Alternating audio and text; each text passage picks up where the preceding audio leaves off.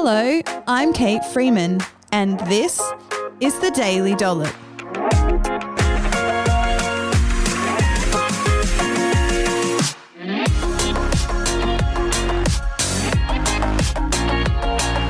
The Daily Dollop podcast is proudly brought to you by The Capital Chemist, Australia's premium community pharmacy where loyalty matters.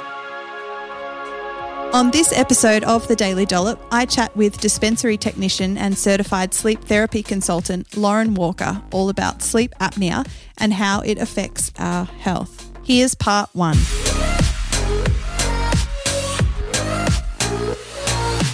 Welcome back to the show, everyone. What a great day we're having. I've actually got another guest on the show today, and we're talking all about sleep.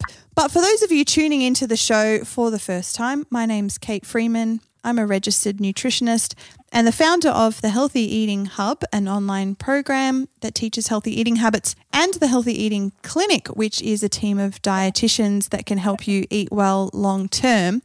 And talking about sleep, my fun fact for today is that I had this weird dream last night, which I crazily remember, and I don't normally remember my dreams. And I was walking around in my Guns N' Roses t shirt and undies, which I wear to bed, which is complete overshare, but now you know what I wear to bed. Um, and I was trying to find somewhere to go to the toilet, and I think it was my body's way of like trying to wake me up. But I'm going to ask our special guest about this in a second because I'm assuming she knows more about dreams than I do, maybe not. But a big welcome to special guest Lauren Walker. So, Lauren is a dispensary technician and certified sleep therapy consultant working at the Capital Chemist here in uh, Canberra. So, welcome, Lauren. Thanks, Kate. It's great to be chatting with you today. No worries. So, is it true if you have, if you want to go to the toilet in your dreams, that you need to wee in real life? Do you know about that?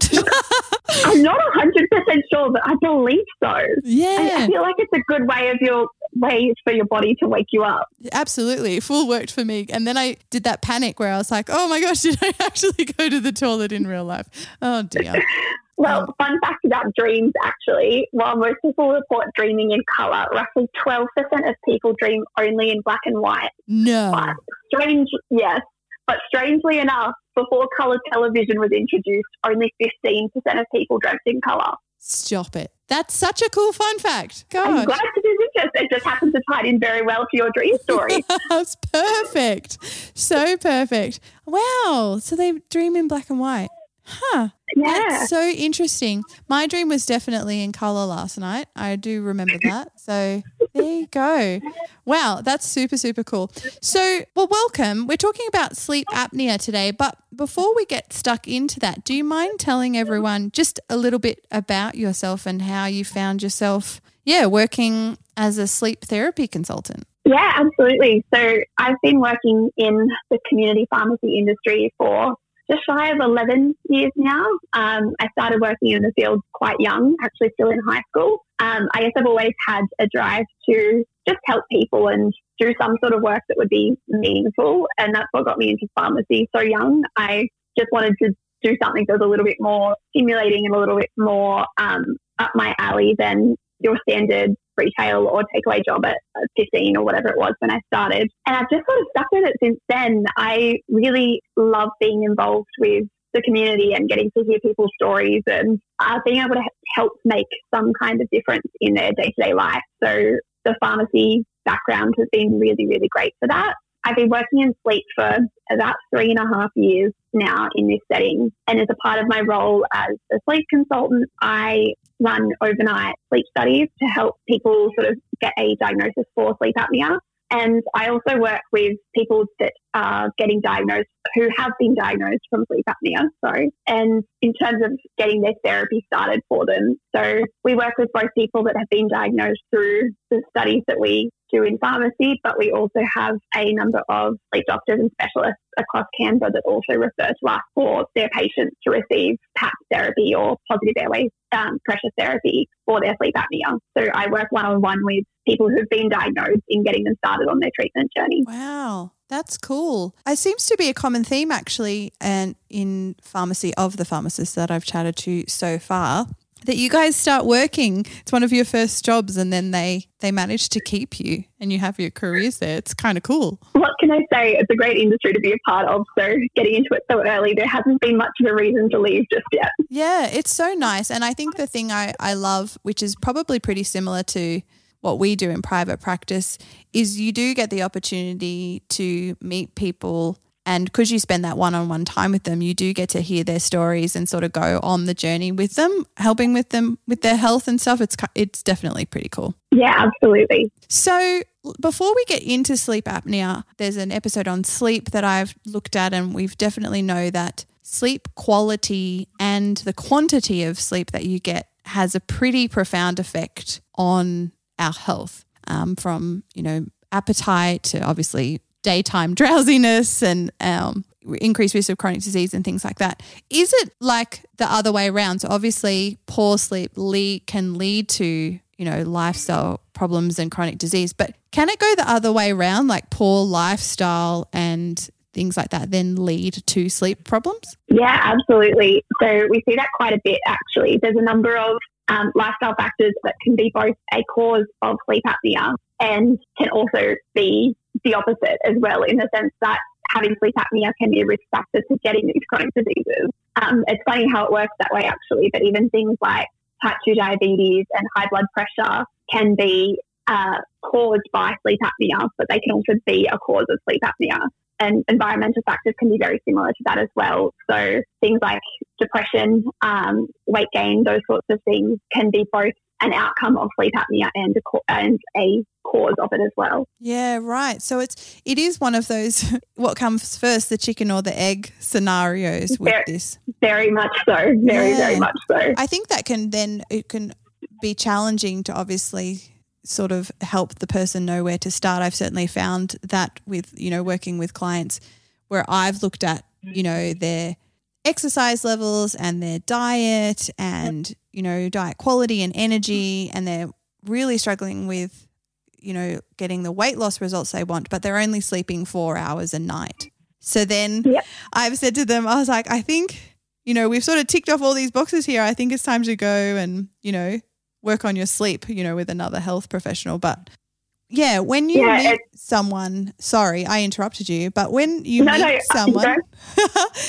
what do you find is the first step? So if someone comes to you, they've like struggling with their sleep or they've been, you know, referred from someone, what's the process that you go through to then sort of work out what the best treatment option is for that person? Yeah, absolutely. I guess initially we look at their risk factors. So do they have weight to lose? Are they on blood pressure medication? Are they diabetic? Do they have heart problems? Um, and are these things uh, are these conditions something that aren't being treated adequately that to a point where that is disrupting their sleep? Mm. Or is it environmental factors in terms of um, alcohol use, smoking, those sorts of things as well? Yeah. Or is it something completely different to these? Is this, I mean, we often see young, fit people with no prior health conditions still coming in struggling with their sleep. It's yeah. quite a common I mean, sleep, sleep struggles and sleep problems are such a common issue that people face. And it can be really hard to pinpoint exactly what the cause is of that.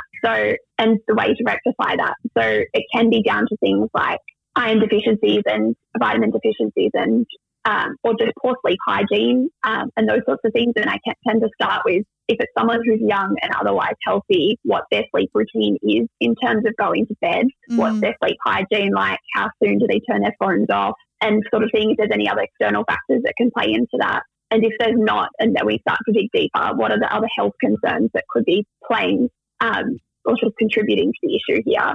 And if that's the case, we're then looking at family history of sleep apnea. And if there isn't a family history and there's no other comorbidities like or health or, or chronic health conditions that can lead into um, a higher risk of sleep apnea, then we start to, I guess, unfold what else could be going on. Mm. And for some people, it might just be that they have genetically got a narrow airway or they are more prone to something like sleep apnea. But it could be something entirely uh, different as well. So I guess sort of pinning down what might be the cause of their sleep issues and whether or not that is something that we can help them with in our scope of practice in pharmacy or whether it's best to be referring them to a doctor first to potentially have some bloods done and have a chat with their doctor about other health concerns. Yeah.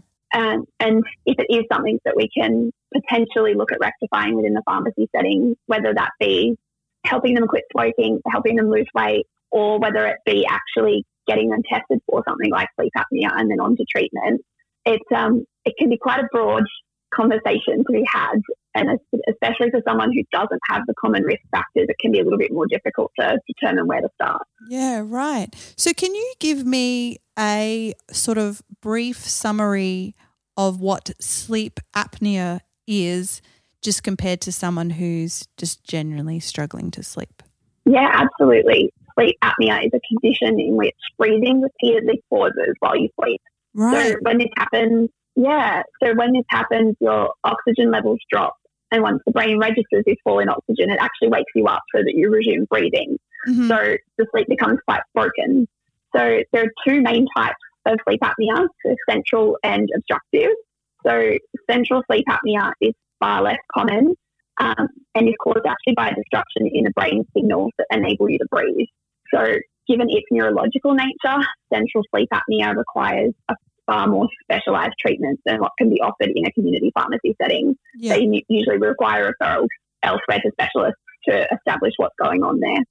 Wow. Obstructive sleep apnea, on the other hand, though, is really common Mm. and it occurs when the upper airway repeatedly collapses during sleep, so causing either a complete blockage in the airway and cessation of breathing called an apnea, or inadequate breathing where the airway is partially closed called a hypopnea.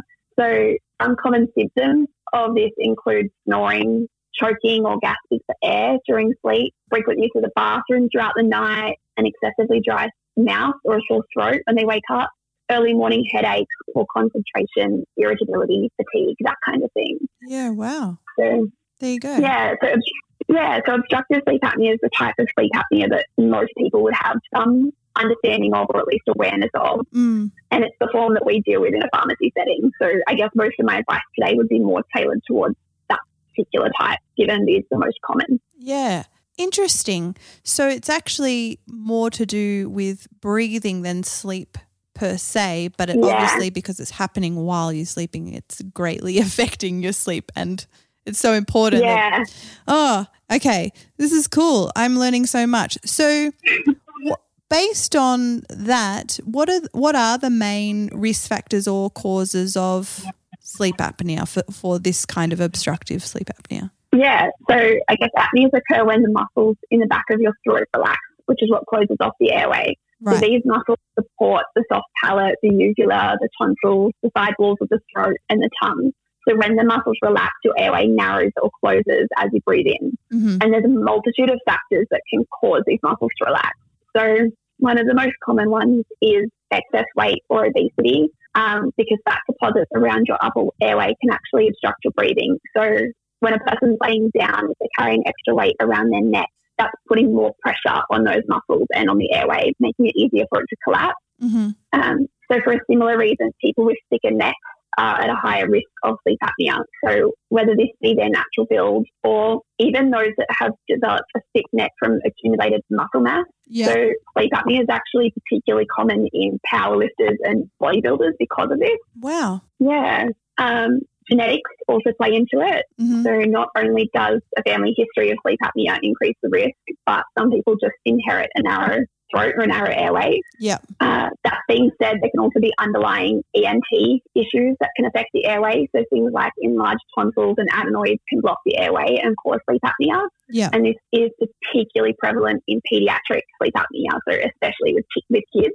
Men are two to three more times likely to have sleep apnea than women as well. So sleep apnea also occurs significantly more often in older adults as well. So just because our muscles weaken with time, and so they're more likely to relax or collapse on the airway as we get older. Mm. So Um, I want to ask a question now that maybe my Yeah. listeners are thinking because I'm literally like, husband snores at night, husband gets up and wheezes multiple times a night.